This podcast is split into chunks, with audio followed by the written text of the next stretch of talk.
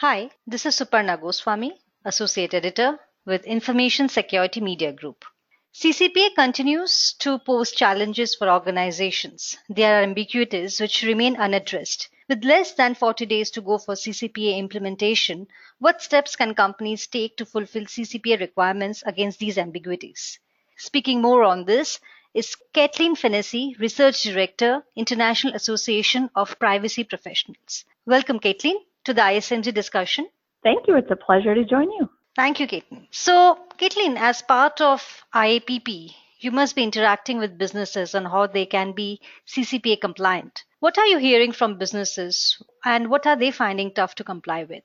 Yeah, thank you for asking. We are interacting and engaging with a lot of businesses on CCPA right now. I'd say it's uh, top of mind for most companies. Um, and actually, this past summer, we conducted a focus group with some smaller businesses.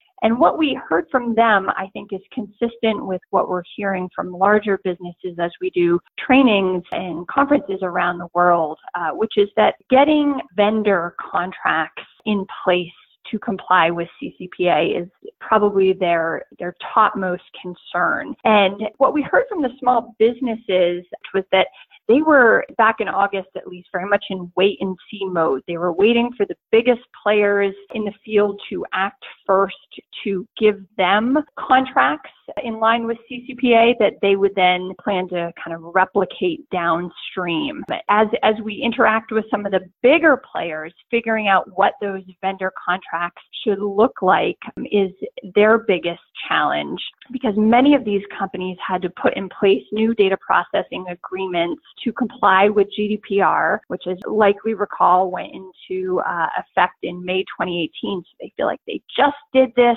and now they realize that they, they really need to do it again.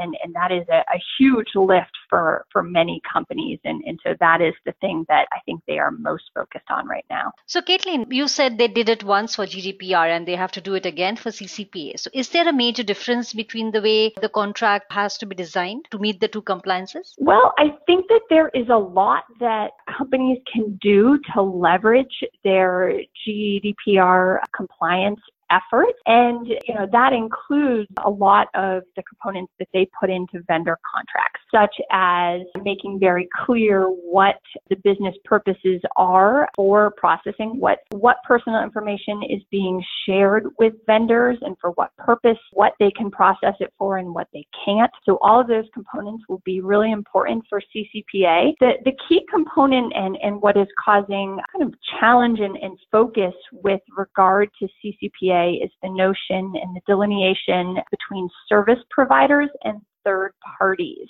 And, you know, there's some parallels here between the notions of processor and controller under the GDPR, but the CCPA creates really specific requirements for the, the business that originally holds the information, the covered business, when they transfer data to a third party who can use it for their own purposes versus when they transfer data to a service provider, which is only using it for the, the specified purposes pursuant to a contract and they can't further sell it. I'm happy to talk further about that delineation, but that is is why new work is necessary on the, the vendor contracts uh, on top of GDPR. Sure. So elaborating more on that. So clearly there is a confusion on who is a service provider and who is a third party contractor. So basically businesses are unable to determine this.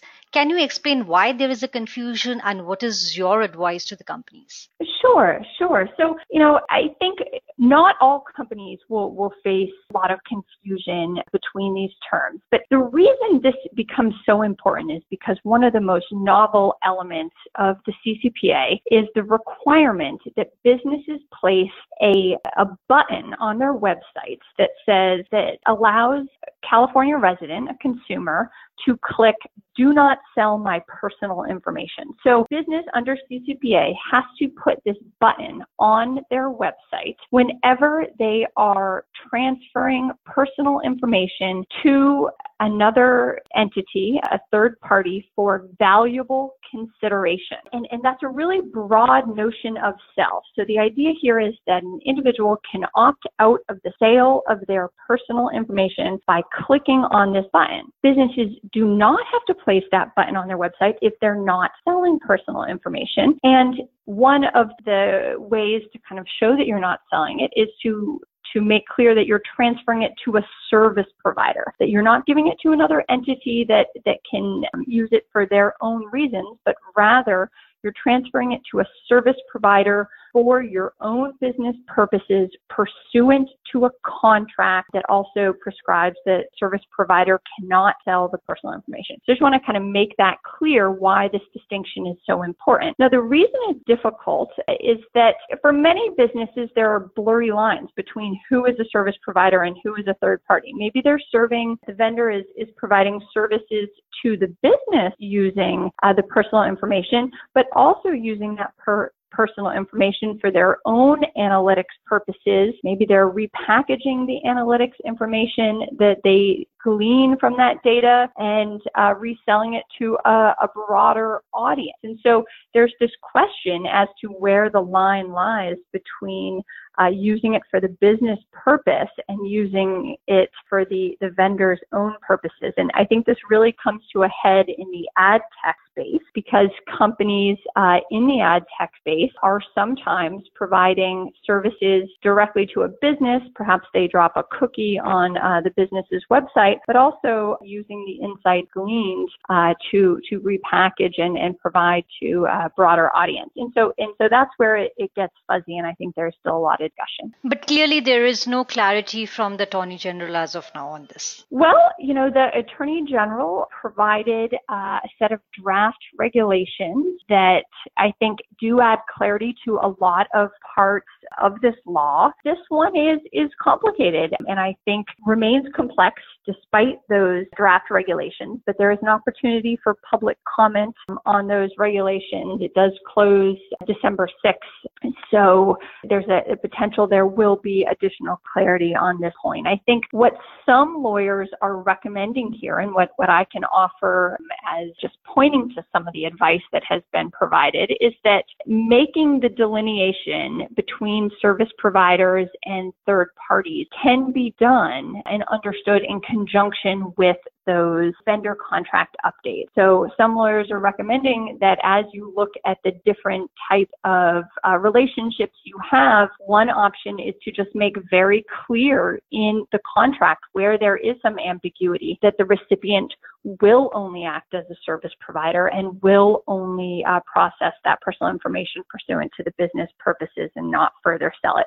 So that is, is one recommendation we're seeing out there. Sure. So Caitlin, I know there are less than 40 days to go for this implementation, but what are the steps that an organization just looking at the CCPA for the first time should follow to prepare for CCPA? Yeah, it's a great question. So, you know, this is this is right upon us, but recognize that the privacy landscape is constantly changing. And so businesses are grappling with a lot of, of different changes at once. I would say there's kind of five steps that a business should follow to prepare for CCPA. I think the first step is determining who you are under the CCPA. So are you a covered business that has gross revenues over 25 million annually, buys or receives the personal information of over 50,000 California residents, or derives 50% more of your revenue um, from selling consumers' personal information? So that would make you a covered business. Or are you a third party or a service provider? So first step is how does CCPA apply to you? Second step, we've kind of discussed already, is taking a look at your vendor relationships and getting your vendor contracts in order. And that's pretty critical, not only because it ties in with other provisions, but also just to limit your organization's own liability and make very clear what can be done with uh, personal information you share with vendors. And this is an area we've seen additional enforcement in of late. And so doing that due diligence is critical. Step three, I'd say, is updating your privacy notices. Uh, so CCPA requires companies to provide notice in a few different ways. So one is just making sure the company's privacy policies are in order.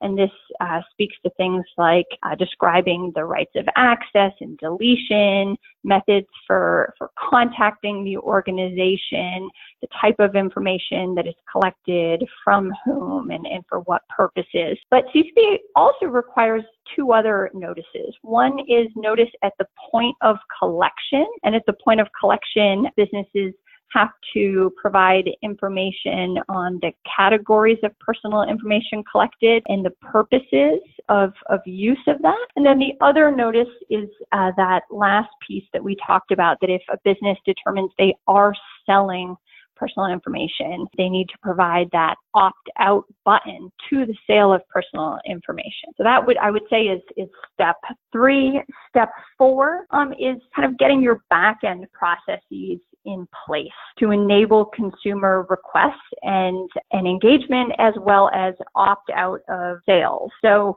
this is just all the processes that you have to put in place to receive and respect a, a consumer's uh, request and make sure your record keeping is up to par as well. And it, one of the key components that comes into place there is the verification that is required under CCPA. CCPA gave the Attorney General uh, the authority to create a detailed process around verification to make sure that the individual that is reaching out to exercise their rights is who they say they are. And that is really critically important also to avoid unintentional data breaches that, that could occur if you're not dealing with who you think you are. So, and then I would say that the final step to just think through on an ongoing basis is employee training. CCPA actually mandate that the customer facing employees, those dealing with individuals are trained on CCPA requirements, understand what CCPA requires them to do. But I, I would look at the training as a, a broader uh, component here as well, which is just that CCPA is still changing. We have the AG uh, regulations to